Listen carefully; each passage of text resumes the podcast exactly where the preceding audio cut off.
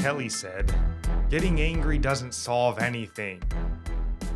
That's not that good of a quote. so let's try another one. Buddha said, The sharpest sword is a word spoken in wrath. It's a pretty good one. It's getting better, but we'll try one more. So here's one from Mark Twain. Anger is an acid that can do more harm to the vessel in which it is stored than to anything on which it is poured. That's what I'm talking about. And it rhymes. um, so, welcome in. This is Religionless Christianity. And today, like in every episode, we are looking to help you live a life as a Christ follower in this more increasingly secular world. And again, mm-hmm. we aren't theologians, pastors, or apologists. We're just two people that love Jesus. Um, so if we get something wrong or you disagree with us, don't lash out at us. Please jump on here and correct us. Um, help mm-hmm. sharpen us. That's what we're hoping for. Um, start a conversation. That's the idea. Mm-hmm. Um, so today, with this episode, we're moving into what is this deadly sin number? Is it four, four. or three? We've done vainglory, envy, and avarice. So this is deadly sin number four today. And um, before we get into the news of the week and ultimately our deadly sin, is there anything you would like to say?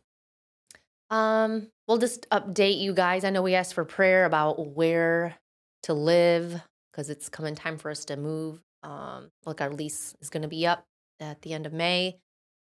And since we still don't really know what's going on uh, work wise with Spencer, where they might put him uh, location wise, but we decided to be content where we are. Uh, you know, we've told you how it's not ideal, especially with recording here.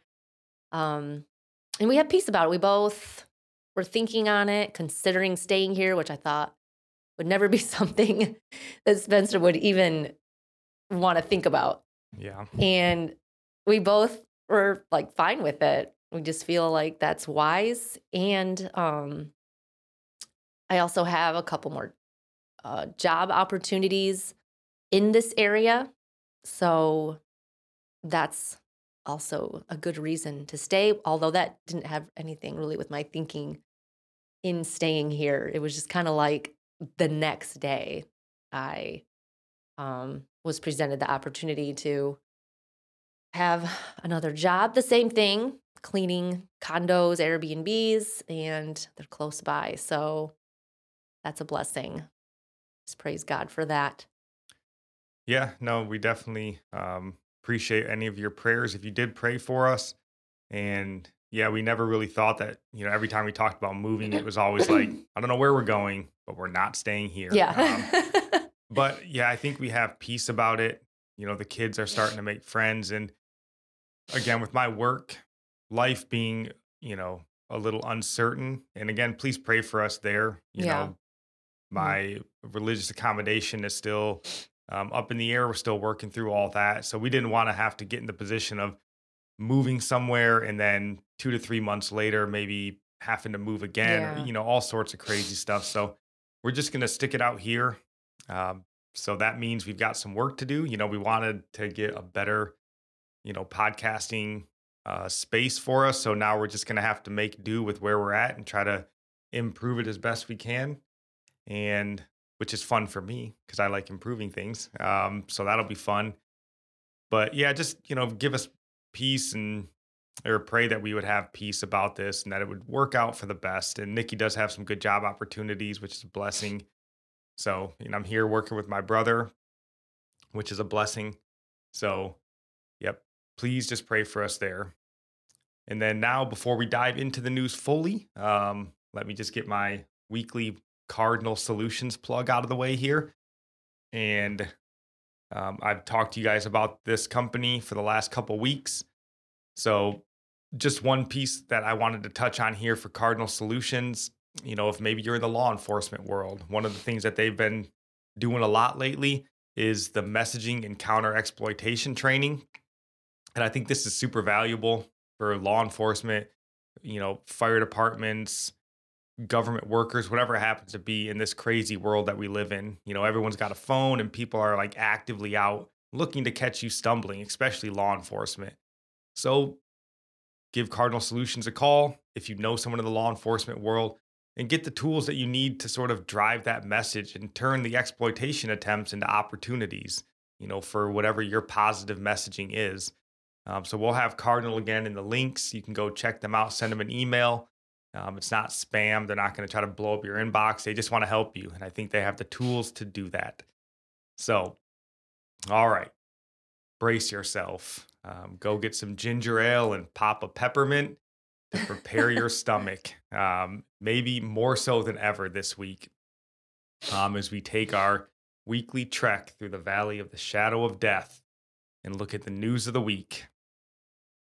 And most of these stories, they do come from the Christian realm because I thought that there was some good discussion to be had there. Well, I think week. it's good because I'm always talking about we're judging the world versus, you know, we're called to judge the church. yeah, Not and to we judge do. to condemn, obviously, but judge No, I what's mean- going on, how to handle it. That's always been my issue with our news. yeah, and you know, I'm just as guilty as anyone of getting caught up in what's going on in the world, and you know, and we do get off a little bit there. hmm And this is a Christian show, and we want to help Christians know how to live. So we should be Yeah. more focused on the Christian um, side of the house. Right. Because So- we're, we can focus on the world, but the problem is that, like, the world is infiltrating the church. Yeah, It's like you're warning Christians to stay out of the world, but the world is the church. And that's the bigger issue. And largely the stuff in the world doesn't really change that drastically. You know, it's still on fire, right? Just like it was Yeah. last week. Russia and Ukraine are still at war. Yeah. You know, so they still need our prayers there. hmm not just Ukraine, but again, you know, we've talked before. There's Christians in Russia that need our prayers, and um, you know, our politicians are still slimy weasels. That hasn't changed from last week. So, um, and I will just mention this because it got my blood boiling um, as I was reading through it. One article on politics. Um, so, if you are, um, you know, the I guess the article that I had seen, you know, just after um, our politicians spent or are currently, you know, driving our economy through massive inflation. Um, and they just got out of killing our economy slowly over the last two years during COVID lockdowns. Um, they saw fit to reward themselves for all of their awful work with a 21% pay raise. Now, this isn't a pay raise for themselves necessarily, um, but I believe it's a pay raise essentially for their staffs. So each, you know, congressman, senator, they all have staffs.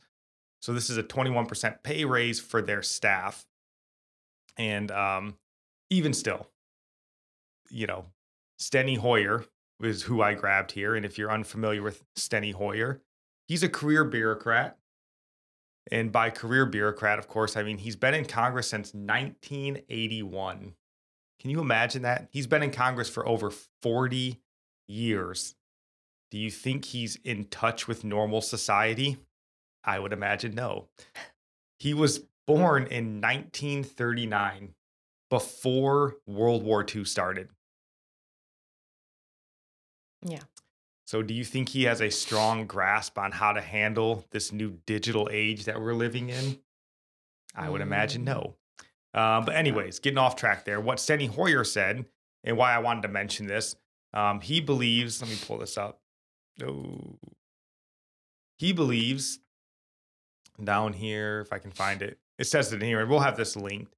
Um, congressional staffers moving on to more competitive opportunities after an average of just three years. Creating the space for raising staff pay across the board is critical to recruiting and retaining the best and brightest to help us serve our constituents so that congressional staff pay can be priority and enhance this institution's ability to deliver for the people. Mm. So, That my question like for you good reason. do you feel like Congress and their staffers have been delivering for you the last couple years? Because I know me personally, I would much prefer these supposedly highly talented staffers that are going to work there and leaving after three years to not even go there in the first place. If you're that talented, go to the private sector and work to do good for the world. Um, you know, rather than figuring out how to take more money and more freedom away from American citizens. Yeah. But anyways, moving away from politics, on to much more um, upsetting topics, I suppose. It didn't start out this way, but it, it quickly turned into it. So, um, this first article that we have here is from the Christian Post. And if you want to read this headline, honey. yeah, Elevation Worship goes outside normal worship box with new album. Yep. So, Elevation Worship, um, the band, yeah, obviously, I'm sure most of you are aware of them. They're they have some of the biggest hits in sort of the Christian worship genre of music. Um, songs like I think "Oh Come to the Altar" is one of their big ones. I gotta say, I didn't I don't follow really I don't know who's writing music unless it pops up on the screen in our van, like because our daughter likes to know who the the person is or what the band name is because she likes to play the music and and dance around the house. But that's the only time I'm paying attention to who songwriters are. But there's so many of their songs we've sung and I didn't know it was their music. And that's why I thought this was important to touch on because, you know, elevation worship, outside of maybe the most like stringent, you know, reformed Christian out there, we've all heard their songs. We all sing their songs. If you have children, they most likely enjoy their songs. So that's why I think, you know, this is part of Christian life in America is elevation worship. They're they're in your life whether you like it or not. And Their songs are Um, sung in ev- pretty much every Yeah, I mean, like if you go to any sort evangelical- of evangelical church, you've probably sung a elevation worship song. And why this article jumped out to me is because the lead singer, his name is Chris Brown, um, he described the new album as quite an assortment of styles because it's so different from what elevation worship has released in the past. Um, so there's a lot of different angles to take this, and it doesn't sound. We'll have the song linked down in the show notes to um, this one main song that they're talking about, Lion. Um, if you want to give it a listen, but you know, it doesn't sound like anything different than what you know they've done in the past. But I'm torn for a lot of different reason, reasons on elevation worship, and we've talked about some of these already. But um, you know, a lot of people have problems with elevation worship in their music, and you know, a lot of these other sort of, you know, I'll just call them like the K Love Christian bands. And I'm torn because I read this uh, article. Let me see if I can pull it up here. Uh, give me just a second. Get it pulled up so you guys can see that I'm not just making this up. Um, yeah, right here. It's from this website called Crit Large. I don't know what that is, but he made this good point. Um, he says down here when one examines the song's lyrics, one will find that it lacks any theological profundity as it opts to appeal to emotion and the oversimplification of biblical truth rather than sound doctrine. And yeah, I 100% agree with that. Um, however, I also appreciate and recognize that more theologically sound hymns, they're not being played. Like if you get in your Mm-mm. car, I mean, outside of you have a CD player or something and you're playing or you're hooked up your Bluetooth and you find your own music. But if you're just getting on the radio, like you're not hearing Martin Luther's, you know, a mighty fortress is our God. That's the Trinity hymnal is not played on radio stations. Um, so your kids may not hear this. Like you talked about, our daughter listens to this and likes to know who's singing it. So they won't hear those classic hymnals, maybe a lot more theologically sound songs, but they will sing this. You know, they my daughter, my youngest daughter, she loves to grab our phone and put on like Zach Williams and hmm she dances. And while I understand that their biblical truths are simplified, they're at least present. So I struggle with that because, yes, it'd be cool if my daughter was singing Agnus Dei running around the house or something. She doesn't. But if she's singing, Oh, come to the altar, I feel like she's at least closer. So we really just wanted to get your guys' take on these points. Like, what do you think about this music? Because Nikki may not be as torn as me, you know, but I understand the flaw in it, but I also appreciate that it's close, right? And you can at Yeah. least open up a conversation of like, hey, you know, why do we go to the altar? What does that mean, right? Like you can talk about it and they're singing it and they're still I don't know. I don't know. This is where so just thinking your own walk with God. Um, like, yeah, I started out as a Christian singing these songs. And I don't think I learned anything from this kind of music ever. Like, I don't think I ever learned any truths of scripture. They were just nice words. And some of them might have been true things about God, but they were very self focused about your need and I'm going to overcome and see victory. These kinds of songs, they're very, very surface level. And today, when we're in church and we're looking at in a hymnal, uh, my spirit is moved. I'm just looking at like two lines and I'm like, wow, that is so just, it's truth. Like you know what you're reading and singing. It's, it's the word of God. And I think it's really important that kids, you know, everything is put into song form to remember. Like yesterday, okay, I asked Melanie, well, how many days are in May? Is it 30 or, or 31? Because I was trying to plan, you know, their homeschool stuff, like how much to do each day. But um, and then she's going through like the little song she learned to remember how many days. And I was like, oh, I trust you because it's in song form. You know what's true because it's in song form.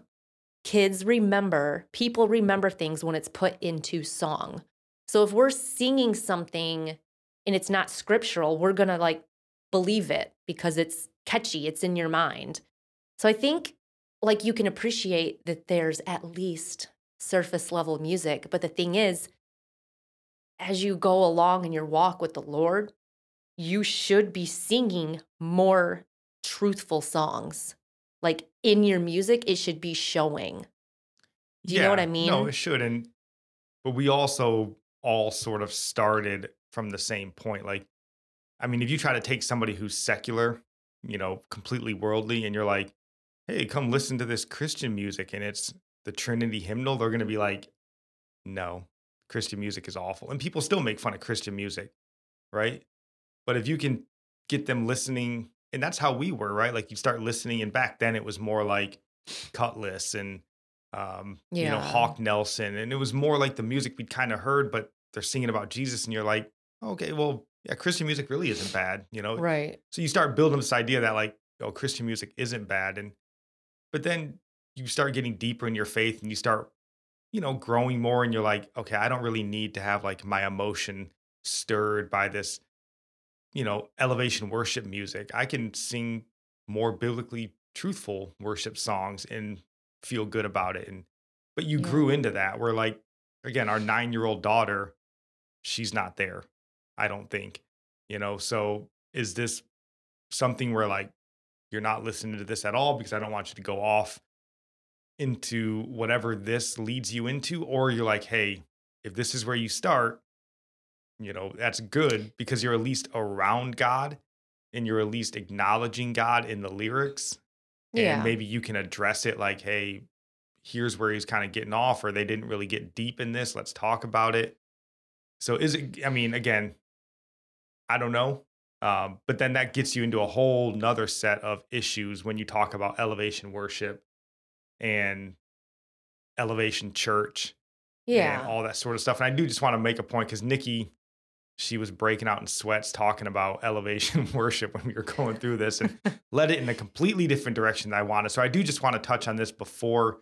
Um, Can I say one thing before you move on? Just about here we go. Well, no, about the music still. so if we're letting our daughter continue listening to this style of music and she's used to it, she enjoys it.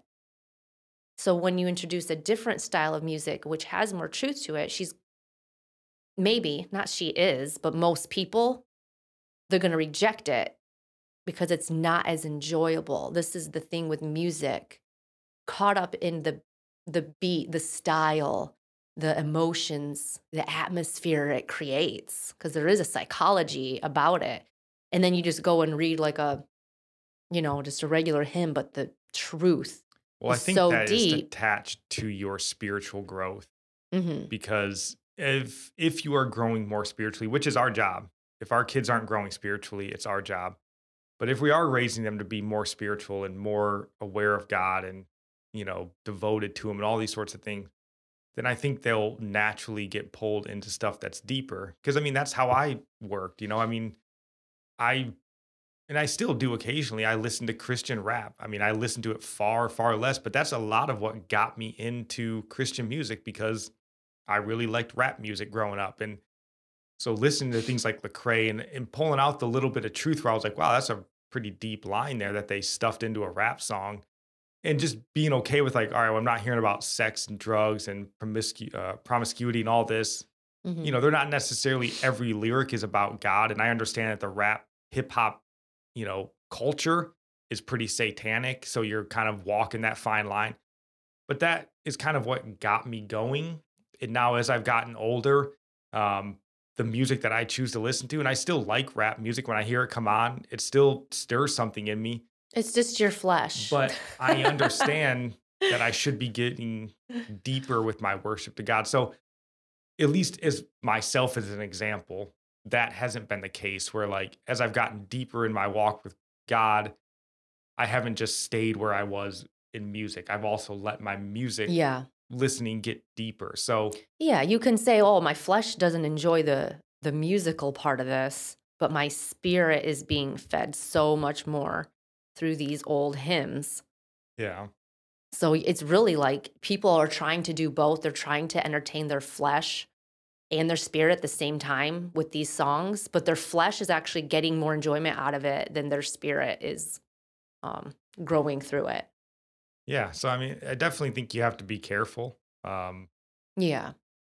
because it can go either way. And again, that's why we wanted to get your guys' input on it. Because again, we don't claim to have, you know, every answer on this. We just know what we think. hmm Yeah. Um, I think it's good to to discuss with each other like because a lot of people choose churches based on the style of music. So music is always it's it's elevated, elevation, worship. Right, and that's obviously dangerous if you go to a church and you're like, well, music is really good. And, you know, if that's the only reason that you're really there or that's what keeps you coming back, then yeah, that can be dangerous. yeah. You're just Um, calling it the worship experience, but it's really a concert.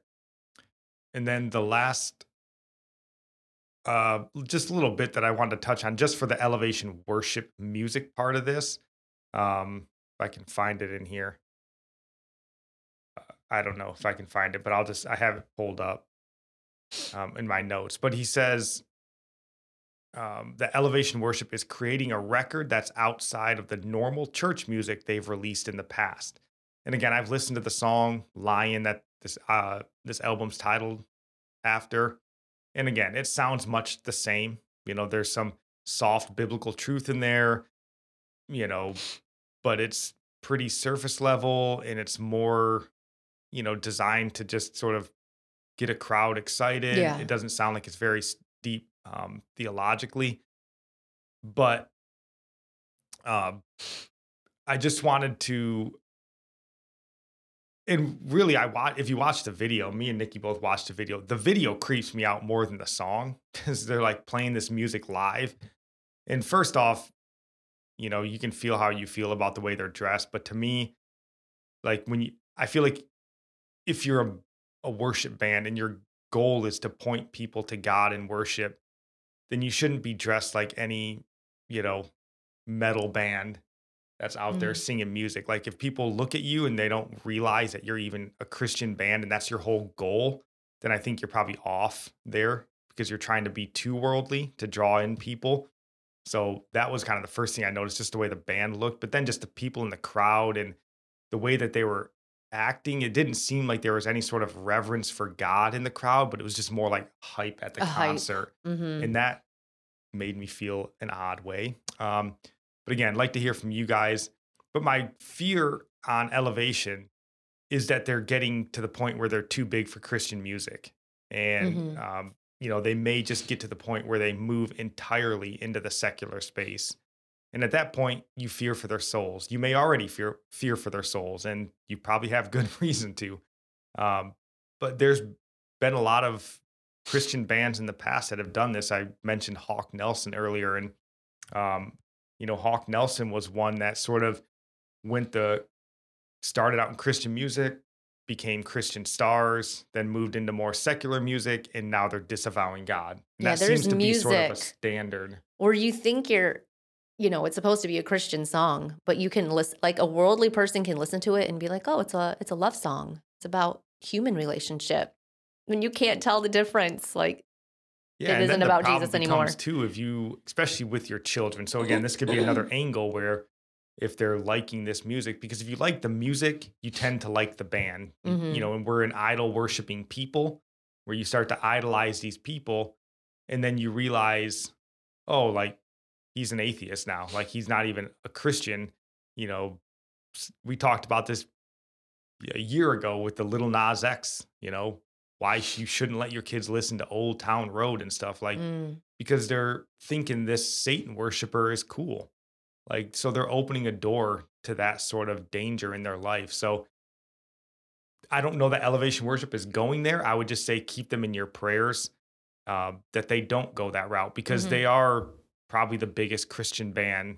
I mean, their music on YouTube has tens of millions of downloads or listens and mhm. so just when I hear this, where they're like, ah, we're going in a new direction, you're like, ooh, that's like one step away from like, yeah, we're kind of done with this Christian music nonsense. We're just going full on secular rock band. yeah, I don't know. I've only heard the one song from the new album. Yeah. I don't know. But then that's just scratching the surface of the problems with elevation worship. And that was kind of where Nikki started pulling her hair out as we were kind of going into talking about this.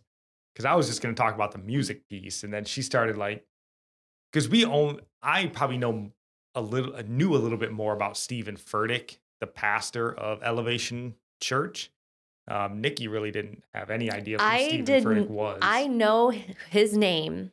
I know what he looks like, and I know he gets a lot of heat for his teaching because he's definitely like, you know, he he's had a lot of word of faith preachers on stage with him. He's yeah. up that alley. He's yeah, he's he's grouped in with them. But I I didn't know he was the lead pastor.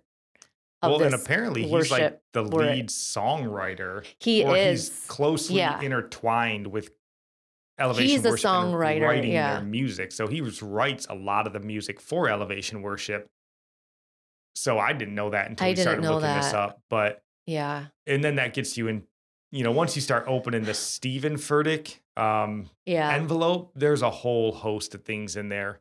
Um, yeah. I know- dumped a lot on Spencer last Well, night. and you start looking in there, and I think one of those articles that we had, uh, it might even be in the Christian Post one, um, yeah, probably I don't know. where it there was a talks link. about him, Steven Furtick, sort of praising his son, Mhm. his 16 year old son, who is a rapper. Um, and worldly, worldly. yeah, singing about you know sex, drugs, murder. Uh, yeah, right here. Let me pull this up. So this article even talks about Mm. they've you know found themselves in the center of the center of controversy. Um, they received criticism for praising their son's rap project in which he rapped about sex, money, and guns. And Mhm. then you start looking and you know they let their son he does like announcements at the church like he's part of the church sort of like leadership in a sense. And he's this completely worldly rapper Steven Furtick. You know his net worth is 50 million dollars. He lives in a 16,000 square foot palace basically. So then you start getting into the whole mega church pastor problem and how do you deal with that? And how do you feel about that? And then obviously his teachings are you know that that word of faith kind of that prosperity gospel in a sense just right. speak your victory. yeah and god wants the best for you Yeah. you know god's going to help you achieve your victory all that sort of stuff and i mean you guess you understand why he would be a preacher of that sort that's been his lifestyle i mean they Yeah. said that he started elevation church in 2006 Mhm. At- that's probably when his son was born. Be sixteen, right? Yeah, so it started the ta same year basically he had a son. It, I think it said when we looked it up, he started with 12 or 14 people. Yep. And now they have 27,000 in weekly attendance. Like that's just a rocket ship. And all the a church. campuses. Yeah, Like, campuses all over the place. what So caused it to explode is maybe just like the worship because he said their main um what they wanted to be known for is a church that worships which i find so strange because his son doesn't follow that example. And it's very odd that he's writing worship music spending all this time invested in his church but his son is gone astray. And he's him and his wife are praising his son for his accomplishments and I think that's the damaging part because it's not unusual for pastors' children to go astray. That's not unusual, but to have a parent basically applaud them Yeah. in their waywardness is alarming. like what does the youth pastor at elevation church think of that he's like i am trying if so if it's true that maybe they're like well we're trying to raise these teens in godliness and how much of an influence is their son having on the youth can you imagine having your youth your kids going to church with Furtick's son Yeah, so and idolizing him because of his name we'd love to hear what you guys think about. I'm sure everyone has an opinion on Furtick. Um, But this alone disqualifies him as a pastor. Because in that article, I don't know which article it was, maybe we can find it and link it, but I don't think other we have that one pastors have up. reached out to him in concern and saying, you need to get your house in order. You're like, if you can't even shepherd your own family and you're applauding your son's sinful lifestyle, how are you caring for the church? This is an example of how you're going to treat the church. You're not going to correct the church when they go astray. You're going to applaud them because they're successful in the world's eyes. Yeah, He's not a pastor. He doesn't love the flock. If he doesn't love his own son, and that's where I would say the danger is, is because it's not un, like I said, it's not unusual for pastors' kids to go astray, but it is unusual to applaud, them applaud in it. that. Yeah. And I don't necessarily like blame that it's happened now, but you probably, and this is why you don't want young men leading a church. They're not grown and established in their faith. I mean, Mm-mm. is Steven Furtick, I don't know what his actual age is now, but I think it's in their his 30s or late 30s, maybe. He's not terribly old. So he started the church young and then it Mhm. immediately Really exploded and it blew up so fast. Like, how would he even have time to raise a son? exactly. You're going from 14 to 27,000 in 15 years. That's insane. Plus all these campuses. And then he's writing books and they're becoming wildly wealthy in the process, um, which is a whole nother problem when you have your lead pastor who's living in palaces worth $50 million. I mean, it all probably happened so fast. In yeah, I mean, this is this is almost like the Mark Driscoll, you know, Yeah. mentality of like, yeah, I can't listen to somebody correct me if I have a bigger church, if I'm worth more money than them, if I have a Exactly. bigger And if the son is rapping about money, um, that's really bad. Like the pastor lives in a 16,000 foot mansion and the Well, son then is rapping about talks money. About God blessed him with this home, and you're like, man, that's a real bad message for people who God didn't choose to bless with a mansion, because a lot of people struggle, and God said, you know, Jesus says that blessed are the poor in spirit, blessed are the meek, blessed are, yeah. you know, all these people. But you're like, but He blessed me with a with a palace, basically, and they're like. but it doesn't matter. Well, Your why son doesn't is God lost. bless me with a palace? And you're like, well, you Yeah, but this is what- hard enough. You got to activate I- that faith. So I don't I know people preach like, well, tithe and God will bless you. And everybody thinks financially. If you give money, God's gonna give you maybe God will bless you in keeping your family healthy in other ways. Well, and it Not can't mean that. money. It literally it can't mean that. I mean, this is the whole. Sometimes you just have to see what's happening in the world around you. You can say like, "Well, if you tithe, God will be faithful and He'll open the storehouses or the windows of the storehouses of heaven."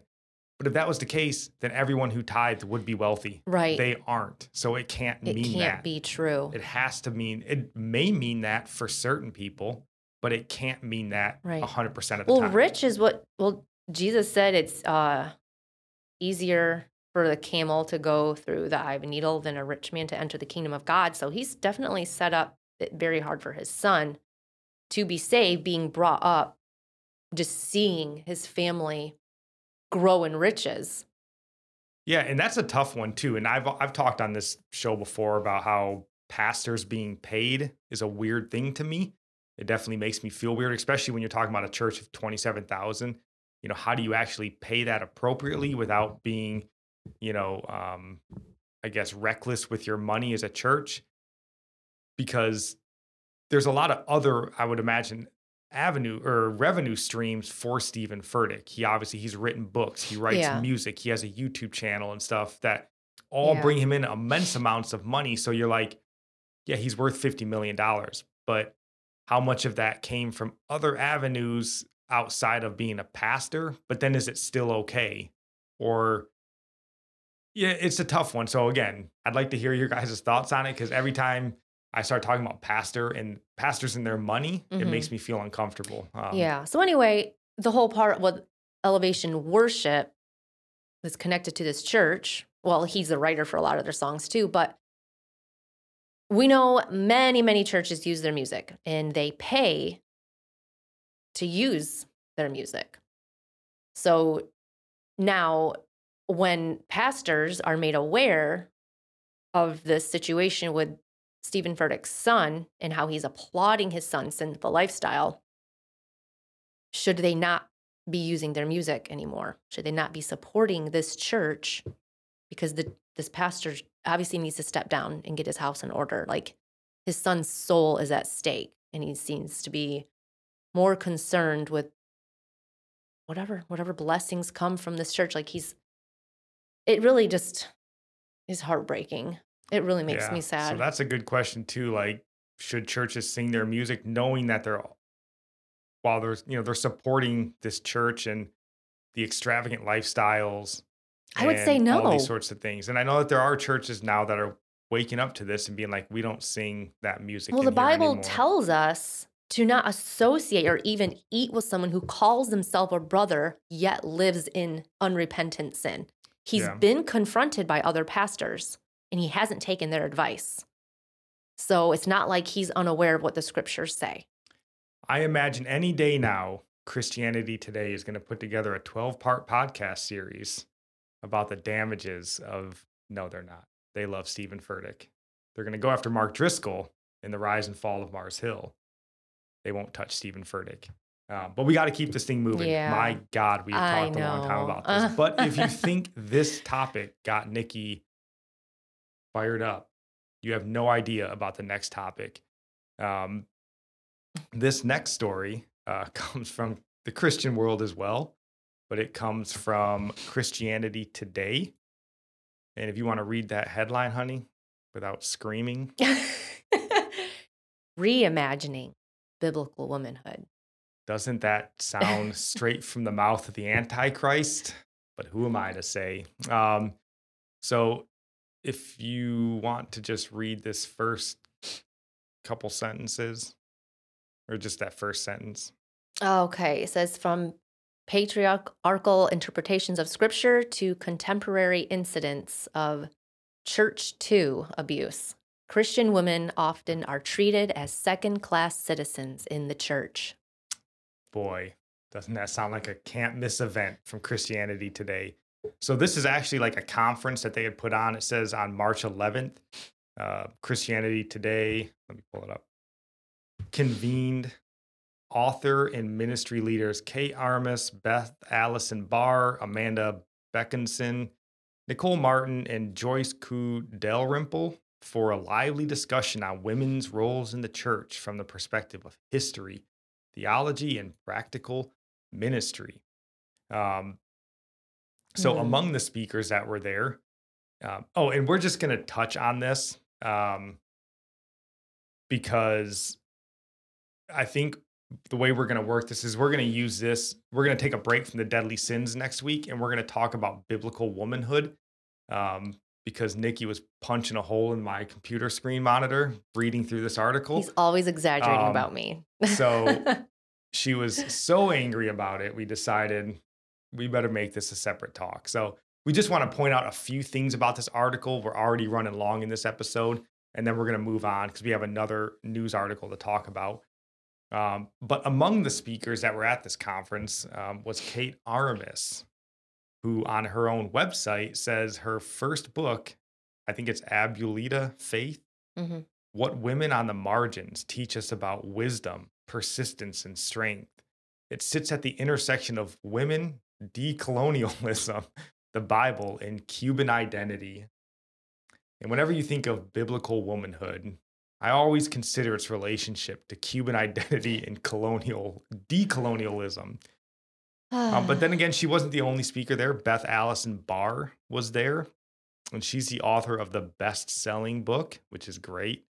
The Making of Biblical Womanhood How Subjugation of Women Became Gospel Truth. So, if you wonder why we consider Christianity today to be a progressive Christian outlet, this is why, because these are the women they promote in their talks on biblical Mhm. womanhood. Um, also, there was pastors Joyce Dalrymple and Amanda Beckinson. So that's fantastic. Yeah. So just I had a hard time. I didn't read the entire article, like because it's a convention. And that's why we're pausing on this until next week because we didn't read the entire thing. So we don't want to speak authoritatively on it Yeah. yeah. without reading and digesting everything. It's just the first things that are brought up. Um uh so they introduce the women. And it's just what I, well, I guess they do this in any on any show, not just in Christian circles. People are first um, introduced for their titles, their degrees, all that, the, their worldly accomplishments, even in um, the Christian realm or ministry. And then at the end of introducing them, um, they're a wife and they have children. That's just tagged on at the end. So I thought that was kind of funny because it's about biblical womanhood. So they're first known for their accomplishments Yeah, like they almost say like have nothing to do with being a wife and having children. the reason why we're having these women on is because they're highly qualified from their degrees and their pastoral Yes. positions.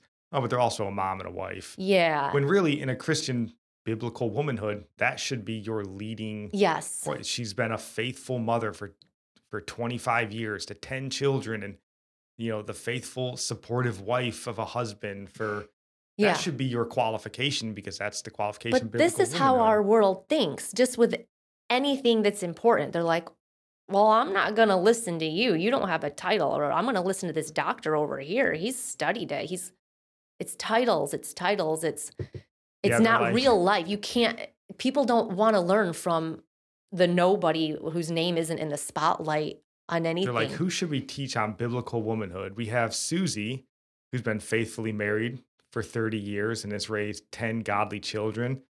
Or we have joyce who has one six month old child but a master's degree in theology. They're like let's go to joyce.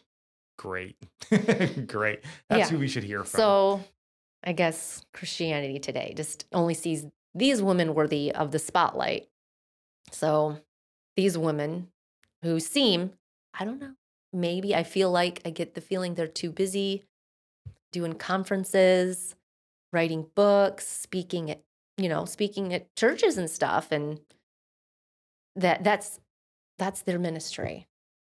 Like they're too Right. busy for the ministry at home. So I don't want to get into all there was so many notes that I wrote. I'm going to save them for next time. But one of the things I think it was i think it was Nicole maybe um one of the things she said that really bugged me and this has been the main theme of what these women are talking about is their their calling and they're talking about the ministry outside the home. So she says yes i make mistakes but god made my children for ministry just like he made me for ministry and they grow from me being obedient in my calling.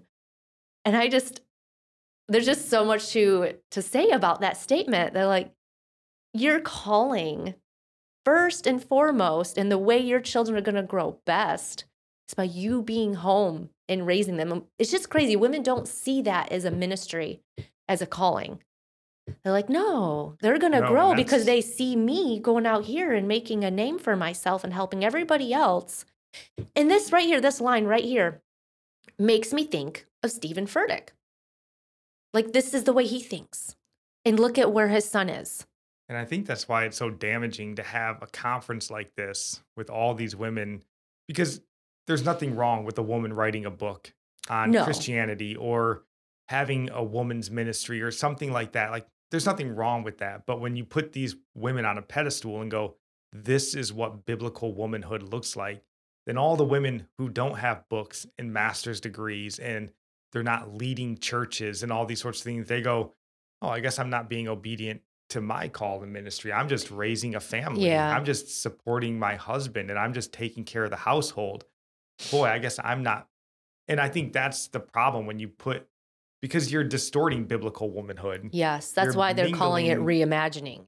Yeah, you and are anytime reimagining you it. talk about reimagining something biblical, you should, your ears should perk up and you should be on the defensive. yeah. reimagining, you know, a new take or you know anything like that, you should be like, "Ooh, this is about to get way off track," because the Mhm. Bible there ain't been no New Testaments written. it's, it's been the same for thousands of years, right? So if you're reimagining it, it means you're probably twisting it, Yep. and that from the little bit that we've read, because I had to pull Nikki away um, to save my computer screen. Uh, the little bit that we saw, we were like, "Oh, good heavens, this is not good. Uh, this is just more."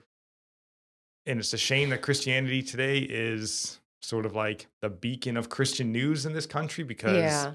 you know they they love to promote the Steven Furticks, the the biblical I just womanhood ministries, and I don't know. And I haven't no, we haven't read the rest of this article, but I can't imagine they have these women on here to encourage other women to be humble and see the home life as the highest calling. It's the humble calling. It's serving others. You're laying your life down for the betterment of the whole home, for your children's sake, for your husband's sake. And you don't care to make a name for yourself and to write books for other people because your family comes first. And then these women, some of them are pastors. It's just people use the church to make a name for themselves. They are the ones abusing the church. The women are not the ones being dismissed and abused in the church, which was another thing one of the women said. And I'm like, oh, it was definitely You've been dismissed? justice. in the church, what are you doing to your family right now? Do, don't they feel dismissed? It was definitely had a very you're social gone all the time? justice uh, Yes, feel to it when we were reading through it. A very oppressed womanhood sort of feel to it. So we're definitely going to talk about this more next week. Um, did not like It's the way feminism. the conference was going. Yeah, it's feminism infecting the church. It is, definitely. and I think it's dangerous. So that's why we want to talk about it. So we'll take a break from that, um, from the deadly sins next week, and dive into biblical womanhood. Um, but just to kind of keep this thing moving, because we've already been running very long. Um, but this last article does come from Christianity Today as well, and it struck a chord with me, very near and dear to my heart. Um, the headline is Do Russian Christians Need More Bonhoeffers? And do you want to read these first two? yeah, the first cleric has fallen to Russia's new law. Um, how do you say that name? Uh, I don't know. Um? Johann Burdin. I don't know. I don't know. okay. Of Resurrection Church in Ko- Kostroma. Kostroma, uh, 215 miles northwest of Moscow, was arrested for discrediting the Russian armed forces in his Sunday sermon. And And then yeah, just the His- next two. oh yeah, his parish also allegedly shared an anti-war petition. We Christians cannot stand idly by when a brother kills brother, a Christian kills a Christian, the statement said, as reported by the BBC's Russian service. Let's not repeat the crimes of those who hailed Hitler's deeds on September 1st, 1939. Before Steny Hoyer was born, or after Steny Hoyer was born. Sorry, just tying that back to our first article yeah, there. 1939. Um, but yeah, so this pastor who's been locked up now, um, I believe, and he's seeing hints of Germany going on in Russia, especially with these laws that are being passed. And this article hit me, And if you're new to the show here, you may not necessarily be quite aware, um, but we'll just reiterate it here. The name of this show, Religionless Christianity, is inspired by Dietrich Bonhoeffer. Um, he coined that term in a letter from prison, sort of with the idea, at least as far as I understood it, sort of being how do you live a Christian life in a secular world? And he's quickly become one of my favorite men of faith. And looking at this article, I do believe Russia needs more Bonhoeffers. Um, but they're not the Mm. only one. I believe we all need to be Bonhoeffers, or we all need more Bonhoeffers in the world. Yep. Um, hmm because the article goes on to say um, that Christianity Today had previously reported the frustration of Ukrainian Christian leaders that their Russian counterparts should be more like Bonhoeffer is something that they reported. And Mm. So, why do we want them to be more like Bonhoeffer, right? What's the point? What's who's Bonhoeffer, right? Why do we need more Bonhoeffers? Um, why do we want more Christian leaders in our country and around the world to be like Bonhoeffer? And I think it's because Bonhoeffer was a man of action. And, hmm you know, I think for most of us, or at least me and Nikki, not well, I guess I'll just me necessarily, I'll speak for myself. I'm tired of inaction. I'm tired of my own inaction. It makes Mm. me angry when I'm inactive. You know, this world and our country, especially, seems to be in the fast lane, moving towards hell. And our leaders are doing nothing but just smashing on the accelerator. And we have, or we seem to have so few men that are actually willing to take action to put a stop to it. Um, there's a line in Eric Metaxas's biography on Bonhoeffer, and I don't know which letter it's from, but Bonhoeffer wrote that he would personally kill Adolf Hitler if he was given the chance. How many Christians would make that claim? Um, he was actively, Bonhoeffer was actively engaged in plots to assassinate Hitler. Um, and not that I'm in any way thinking that we have pastors that need to take that level of action in this country. I don't think that in any way, let me make that clear. I don't need anybody killing our president. Um, but why aren't there more pastors taking a stand, at least as far as a John MacArthur? You know, Yeah. he seems to be one of the only big time pastors. Where's Steven Furtick, right? You got a massive church. Where are you speaking out He on this? He can pay for lawyers and everything to stand against. yeah. So, that. like, yeah. why aren't they pushing back on the ungodliness coming from every seat of power in this country, let alone in Ukraine and Russia? Um, so we need more Christian leaders to be Bonhoeffers, but we all need to be a Bonhoeffer. Um, the time for sitting around and sort of wishing that someone else would solve the problem or stand for righteousness, that's gone away with. Like the time is for all of us to stand. Um, so you got to be the one to stand in your circle. You know, Bonhoeffer obviously took his faith to the extreme and he paid an extreme price for it. You know, he died at the end of a noose in a Nazi prison camp. And the world might say that Bonhoeffer lost. You know, he failed in his mission. He didn't kill Hitler and he died in a prison camp. I think he won. I think his faith held strong and he proved um, Mm. that you can be a man of action even in a sinful world. And, you know, I just, I read the story, I read about Bonhoeffer, and I pray that my faith would be that strong someday. I know. When you see people that go before you, like even when Paul was writing letters to the churches and how it worked out for better, like him being locked up emboldened others to all the more preach the gospel, actually. Yeah. Because they're like, if he's in there and he's okay and the spirit is strengthening him and the gospel's actually being preached in the prison too, it's being known why he's locked up, it emboldened them. So when we stand, it emboldens others, even if we're persecuted and if we die for it, it all the more emboldens people. It doesn't make them more fearful. They're just seeing, look at changes happening. Although they died in the process, we see that it made a difference. There's light at the end of this. No, again, and that's why, you know, you're, you take an eternal view. Yeah. Yeah, Yeah. he, he lost in a sense. He died. Yeah, we're all Um, gonna die. We have to look at our lives. They're so short, and why? Why hold on to this life, and and not care about the generation after you? Like, you great. The greatest love is to lay down your life for others. Why would know you how not? frequently that gets preached anymore, though. Like I feel like it that's a applies to this oh, so 100% much. Does. Lay your life down. Lay down all your dreams. Like nobody's laying their life down for the betterment of the next generation. They're going to have it worse because we loved our lives too much. Oh yeah, we've become such a selfish, um, self-seeking, self-gratifying society. I mean, we'd sell our kids down the river for any for pay my pay my school tuition. You know, for I've got a bunch of college debt. Why don't you pay that for me, and my kids can deal with the ramifications. I Um, know. Yeah, it's awful. So the article goes on to say um, hundreds have spoken out. Um, but then it says, is it fair to ask them to do so? Because Russia's new law passed in March 4th provides penalties up to 15 years in prison for simply calling Vladimir Putin's special military operations a war. Um, and then just going down through here. So the way that this article worked is they interviewed um, Christian pastors from basically Eastern Europe or European countries. So you see like the Italian Evangelical Alliance, Swiss Evangelical Alliance, and stuff.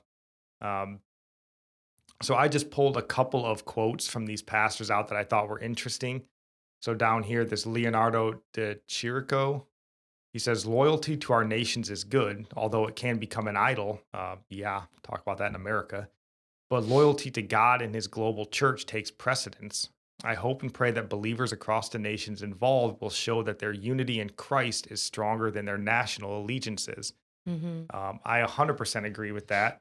And again, talking about loyalty to nation becoming an idol, hmm I mean, patriotism in this country has, it's not wrong. Let me make that clear. I don't think it's wrong to be patriotic and love this nation.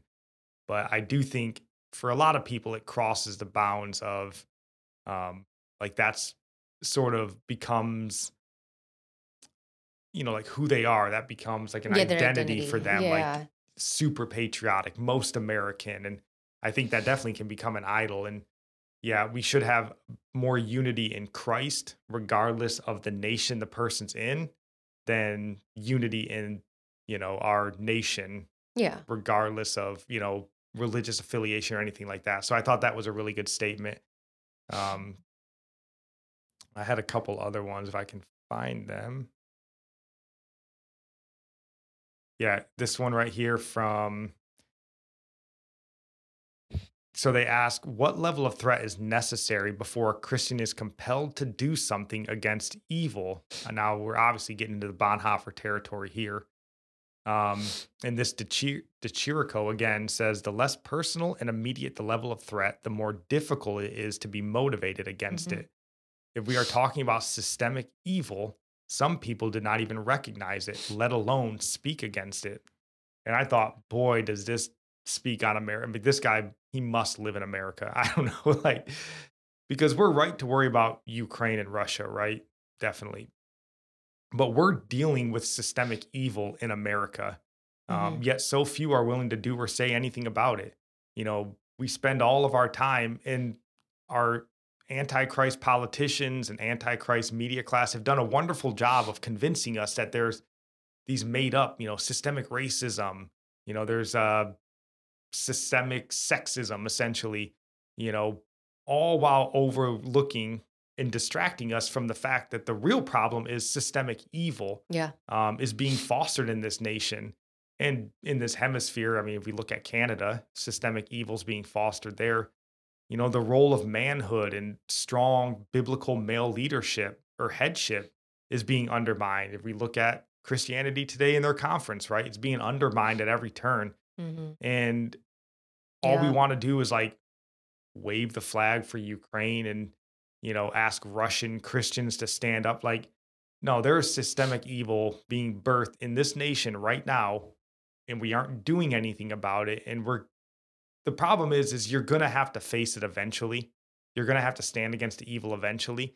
So are you going to wait until you're in Bonhoeffer's shoes and the cost of standing against it is being hung from a noose?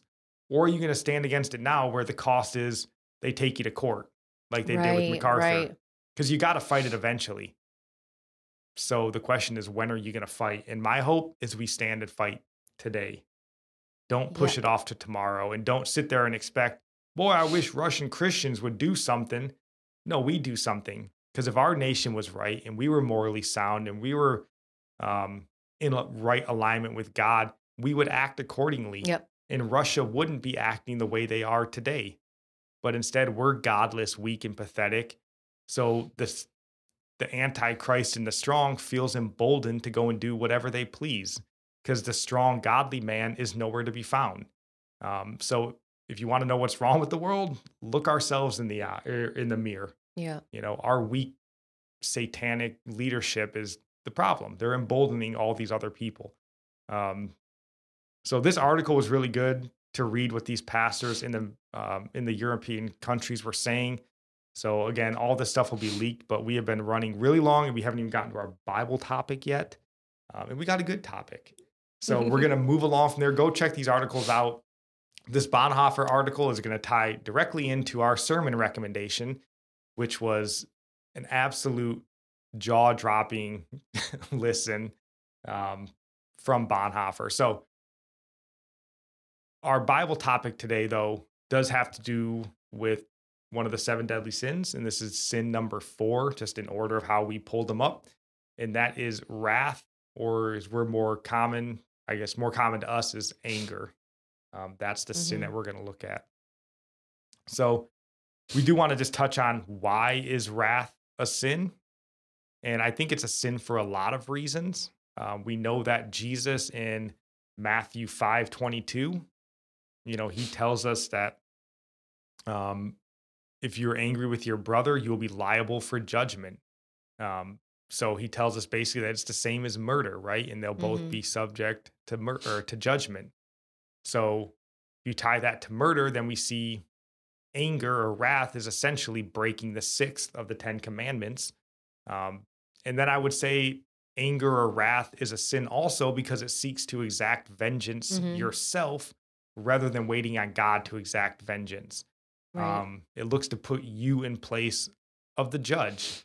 Um, and we know that in Deuteronomy 32, I have this pulled up, God tells us that vengeance is his. You know, vengeance is for God, not for us. Um, Paul in Romans tells us, never avenge yourselves, but leave it to the wrath of God. For it is written, Vengeance is mine, I will repay, says the Lord. Um, Mm. so wrath again yeah it's a sin because it's seeking to place yourself in god's judgment seat i think Yeah.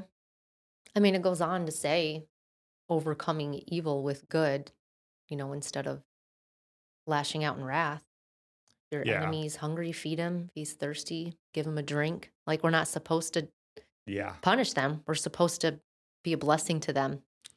no we should um so yeah i think we just want to make clear why we think wrath is a sin um so what is wrath you know looking at our bible hub dictionary um, it says that wrath is violent anger vehement exasperation indignation rage or fury and then I I got this from the International Standard Bible Encyclopedia. It says, Wrath, when used of man, is the exhibition of an enraged, sinful nature and is therefore always inexcusable. And I think it's important to make that distinction when it's used of man, because the Bible speaks often of God's holy or like righteous wrath. Mhm. And that's the problem that so many non-believers have is you'll hear people, well, God, you know, wiped out a whole group of people here, or he Mhm.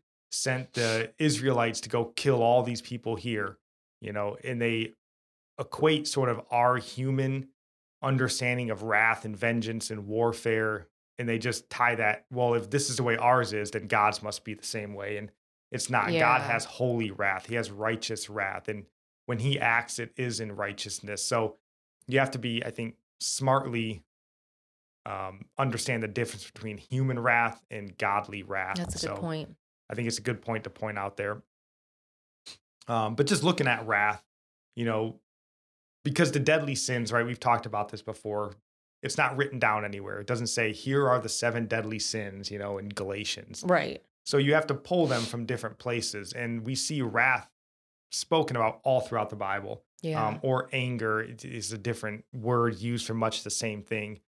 Um, in Luke 4 28, um, one of the places that jumped out to me that I thought was really interesting, it says, speaking of Jesus and the Pharisees and stuff in the temple, it says, when they heard these things, all in the synagogue were filled with wrath. So, like, what led them to want to seek to crucify and kill Jesus, essentially? They were stirred up with wrath, like this Mhm. anger to the point of fury and indignation. Uh, I thought that was really interesting.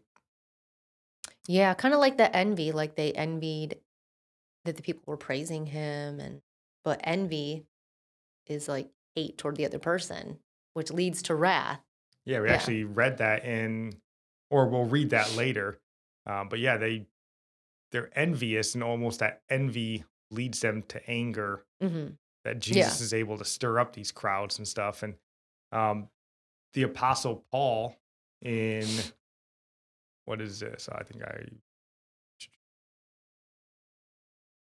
yeah, the Apostle Paul, I believe in what is this?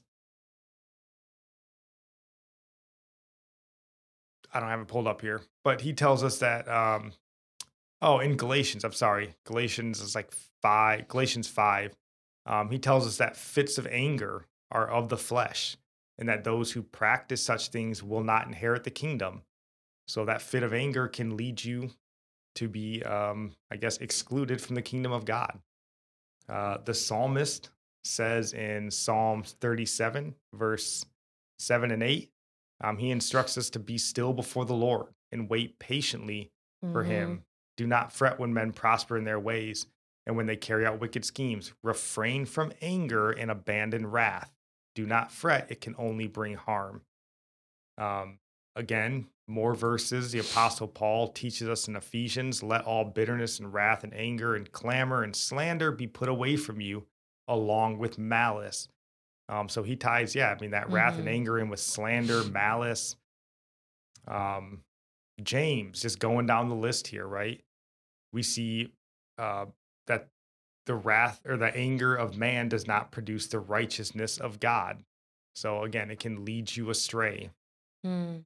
So wrath is spoken about extensively. I'm sure that there's many more verses that we didn't even pull up here that you could probably dive into. Well, when you take matters into your own hands, you're not forgiving someone who sins against you. So you're causing yourself to be to be damned, really.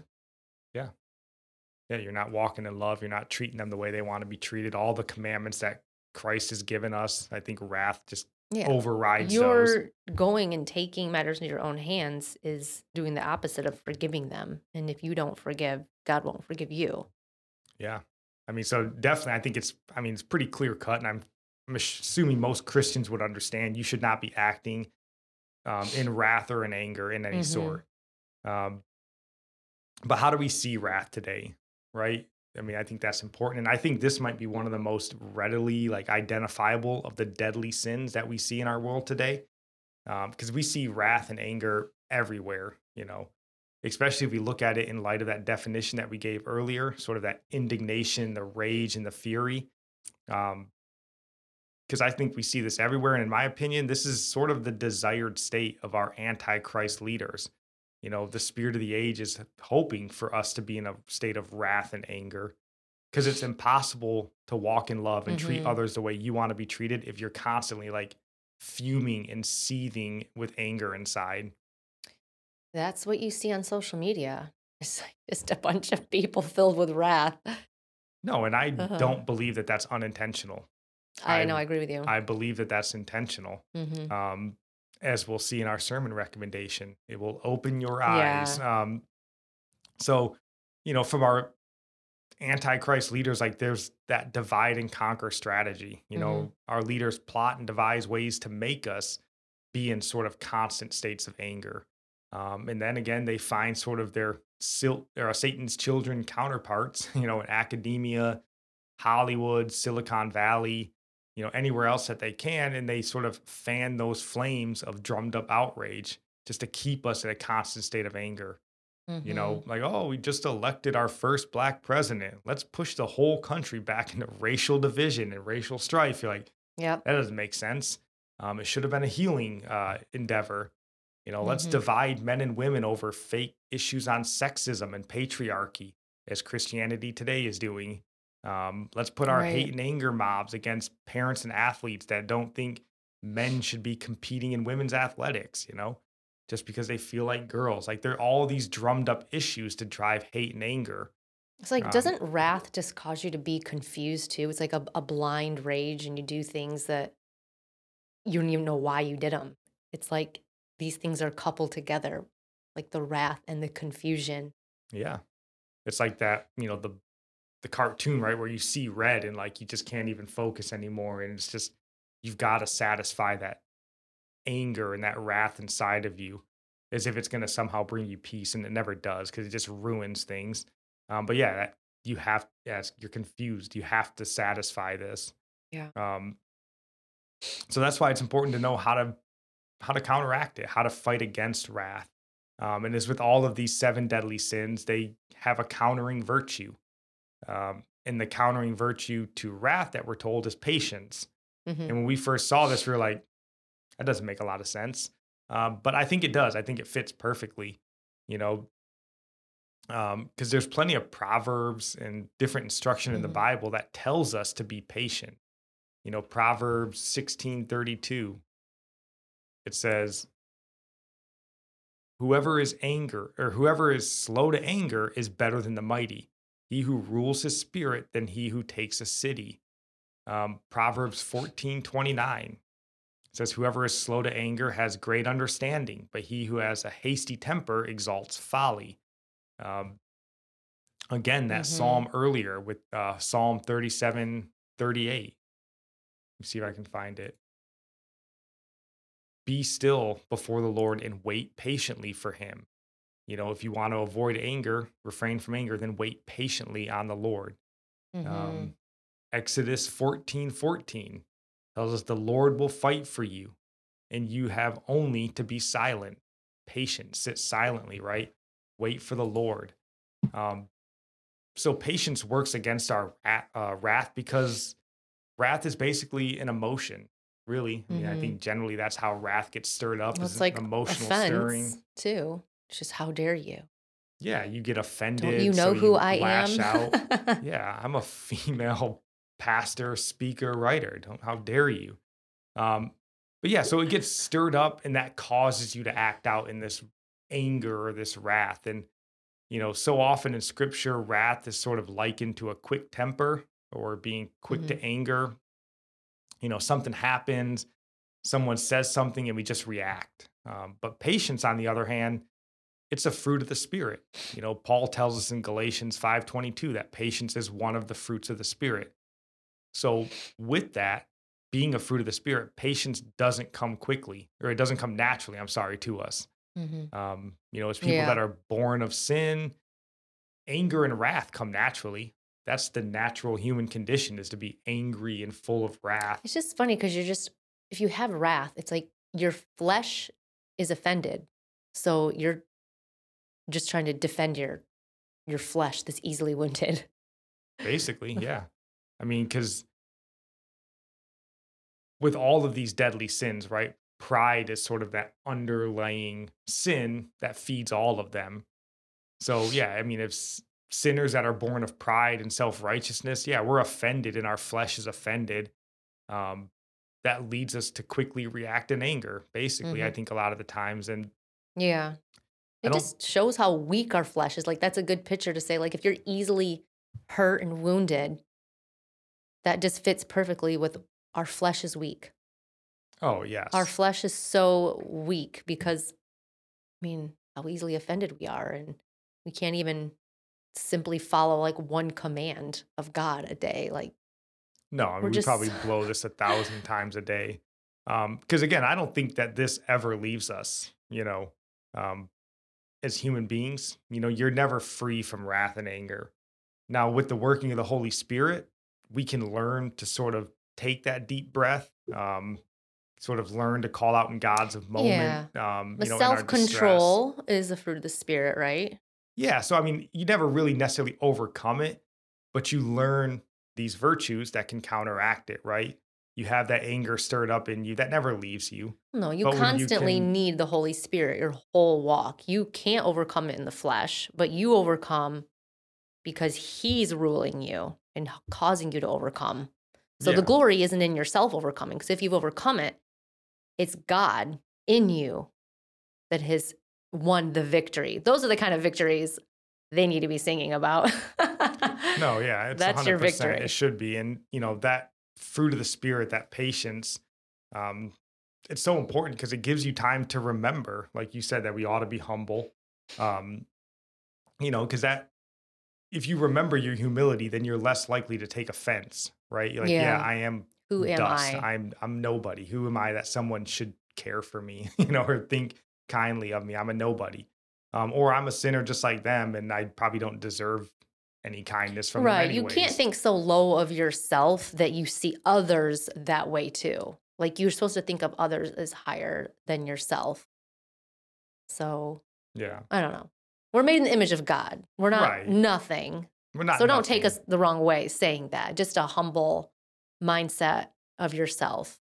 Yeah, a humble Yeah. mindset. And I think, you know, if wrath is one of the most visible of the deadly sins that we see today, I would say patience is one of the least visible fruits of the spirit that we see today. Um, I don't think we see this. You know, we live in a fast food, social media, like instant gratification society. Mhm. Um, and again, I believe that's intentional. I don't think it's done. You know, if you believe that Satan is the God of this world, as Paul taught us, uh, I believe that it's all on purpose that we live this way. You get it when you want it and you want it now, you know, like toddler in the store wants that toy right now. Yeah, and I mean, just like the stores are Yeah. sort of designed to give you that sort of desire, or I mean, the stores are they have psychologists and stuff that design the way a store is laid out because they know how it's going to stir you up and what you're going to be prone to buy. Well, that's and, what credit cards are for. You can have it now. yeah, and I mean, you I think our world way. is just too wicked for it to be an accident. Like, uh, Exactly. it's too wicked to be an accident. It's intentionally wicked, and it's moving us to a place as a people. You know, everything is right now. Mhm. And again, that patience, I believe it's on purpose. You know, we react before we allow God time to work on our behalf. And then we sit around and wonder why things are going poorly. You know, we cry out, like, Where are you, God? You know, but we never actually give him time to move when he's ready, you know, Mm. because we're an instant gratification society. So I think if we can learn to be patient, sort of learn to take our angry emotions, which are never going to leave us, to God and give him sort of time to cool us off, allow his spirit to move in us, um, give us that wisdom to react in a way that's glorifying to him, Mhm. that builds our relationships rather than destroying them. I think our relationship with God would be stronger, our personal relationships would be stronger. We'd be a blessing to those around us. You know, we'd largely be a healing influence rather than a damaging influence, I think, in this world. If we Mhm. could overcome that quick temper, that quick anger, and replace it with some patience. And like Exodus tells us to sort of sit silently, waiting on the Lord. Mm. So. I think that's an important thing to think about, to pray about, is having more patience because I don't think we have enough of it. Um, no, the patience, we don't even have people today, even in, in the church, don't have patience to sit through a sermon. That's why more than half the sermons got to be entertainment. Yeah, I mean, just like supermarkets are sort of set up in a certain way, like the same people work and decide how a church is best to flow to keep people engaged and keep Mhm. them coming back. Like, there's a reason why every church you walk into essentially looks and feels exactly the same. You're like, oh, okay, we're going to sing songs for 20 to 30 minutes. We're going to do some um, announcements and then we're going to roll right into the service. And like, And the pastor's always apologizing, uh, the sermon's going really long. Sorry, guys. Like, yeah, I'm going to wrap well, that's why we're here. Like, Yeah. cut the worship concert out so we have more time to You hear. can't get rid of elevation worship in your church. People will leave. Um, but the last point that I want to address before we move on to our sermon recommendation, because it comes up pretty much anytime you talk about anger, people will say, oh, well, Jesus got angry, right? You know, I can get angry. Jesus got angry. And I think, you know, the whole Jesus got angry, I think it's a misconception because usually it's sort of used to justify anger. You Mhm. know, oh, well, Jesus got angry, but it was righteous anger. So there's a thing called righteous anger. And somehow you think you're acting righteously in your anger. Um, but I, so I just want to look at that verse there because, yes, Jesus does get angry, right? That's what we can make out from Matthew 21 12, right? That's the, uh, the famous Jesus goes into the temple and drives out those who were selling the the money Mhm. changers in the temple. Um, so I just wanted to go back and just sort of read this whole section here because I think it's misinterpreted a lot. So it says here, and Jesus entered the temple and drove out all who sold, or this is Matthew 21, 12 through 16 drove out all who sold and bought in the temple, and he overturned the tables of the money changers and the seats of those who sold pigeons. He said to them, It is written, My house shall be called a house of prayer, but you make it a den of robbers. And the blind and the lame came to him in the temple, and he healed them. But when the chief priests and the scribes saw the wonderful things he did, and the children crying out in the temple, Hosanna to the Son of David, they were indignant, and they said to him, Do you hear what they're saying? And Jesus said, Yes, have you never read out of the mouth of infants and nursing babies, you have prepared my praise? You know, so we read this and we're like, ah, Jesus had this righteous anger, but his anger appears to not have been violent or, you know, um, sort of like disgusting the way that our anger is. It didn't even drive people Mhm. away. Like Yeah. he goes and drives the money changers out and the sick and the lame are still right there. And as soon as he's done, they're like, "Yeah, can you uh, can you heal me, Lord?" The children didn't leave. They weren't crying, like scared. Yeah, like he didn't drive the children, and not only did he not drive them away, they stood there and continued to sing his praises. So I think that this idea of Mhm. his righteous anger somehow mimicking what our anger looks like is a huge misconception. that other people standing by can see that it's a righteous anger because you have people correcting you and be like, you didn't need to get angry and act that way. Then Yeah, yeah, don't compare yourself to Jesus. If you and your wife are arguing and screaming in the house, do your kids walk up right away and they're like, "Hey, Dad, can I have ice cream?" Or do they feel like, "Good, now is not a good time to go talk to Dad"? Because that's not what they thought about anything. Jesus. Yeah, He gets angry and they're like, "Yeah, now seems like a good time to go get ask some healing." for.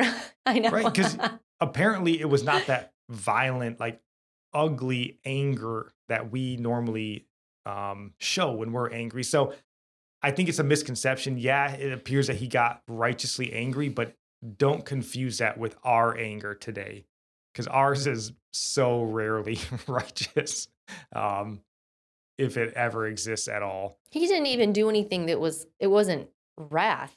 He was just. He didn't hurt anybody. He was just like, get out of here Yeah. because you're here for the wrong reasons. Yeah. So I just, I want to make that point because I think you always hear it and it's always sort of like a justification for my anger. Well, Jesus got angry. Yeah. Settle down, dude. You're not Jesus. And it was for the house of God. Really. yeah. He was zealous for God's house. So And then we'll just last end the or end talking about wrath because Paul reminds us in Ephesians 426.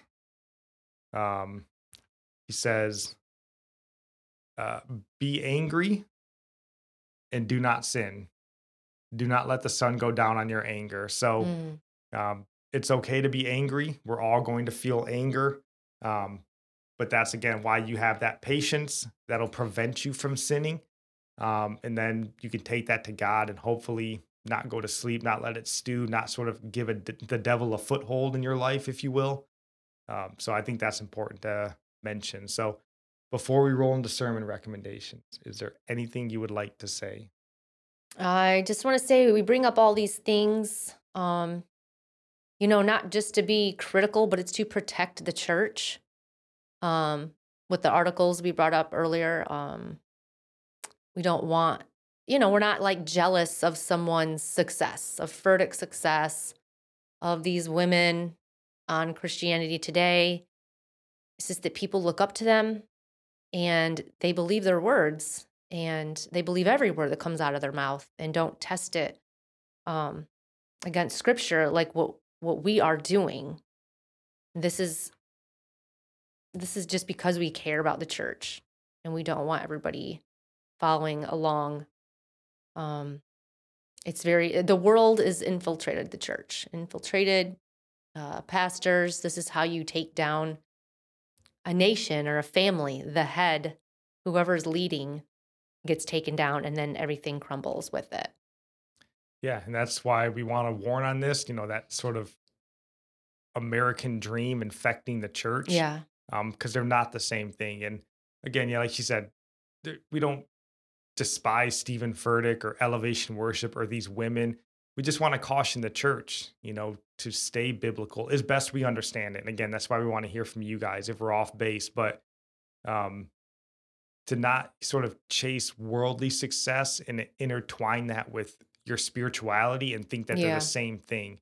Um, and then lead others into thinking that those are the same thing because it's dangerous and it can cause a lot of division where, well, I'm not successful. You know, I'm not the pastor of a big church. So maybe God isn't blessing right. me, you know, and all these sorts of things. And it's dangerous. So it's okay if you are, you're like me and you clean and cook and you teach your kids and you feel like, oh, that's not enough. I'm not writing books. I don't, my name's not known.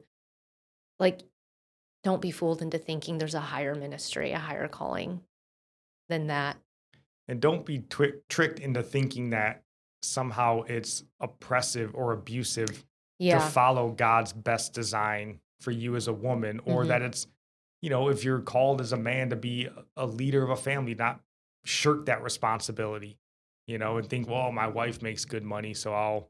Because that was one of my big questions, and we'll just and talking about this before we get into the sermon recommendation. These women that are pastors of churches and stuff, if the man is supposed to be the head of the household, the leader in the house, um, the leader spiritually for the family, how are you married to a female pastor who leads a church and shepherds a flock but somehow turns that off when you come home. How do you submit I just find husband? that unlikely. Yeah, it's very twisted. So it's just weird. I don't think it's good for marriage. And I think it's bad on the men's part. Mm-hmm. Um, and again, it's not to say that women shouldn't have a voice in the church and lead ministry and be important. Of course they are. And we see that all throughout the Bible. But we also see roles defined in the Bible.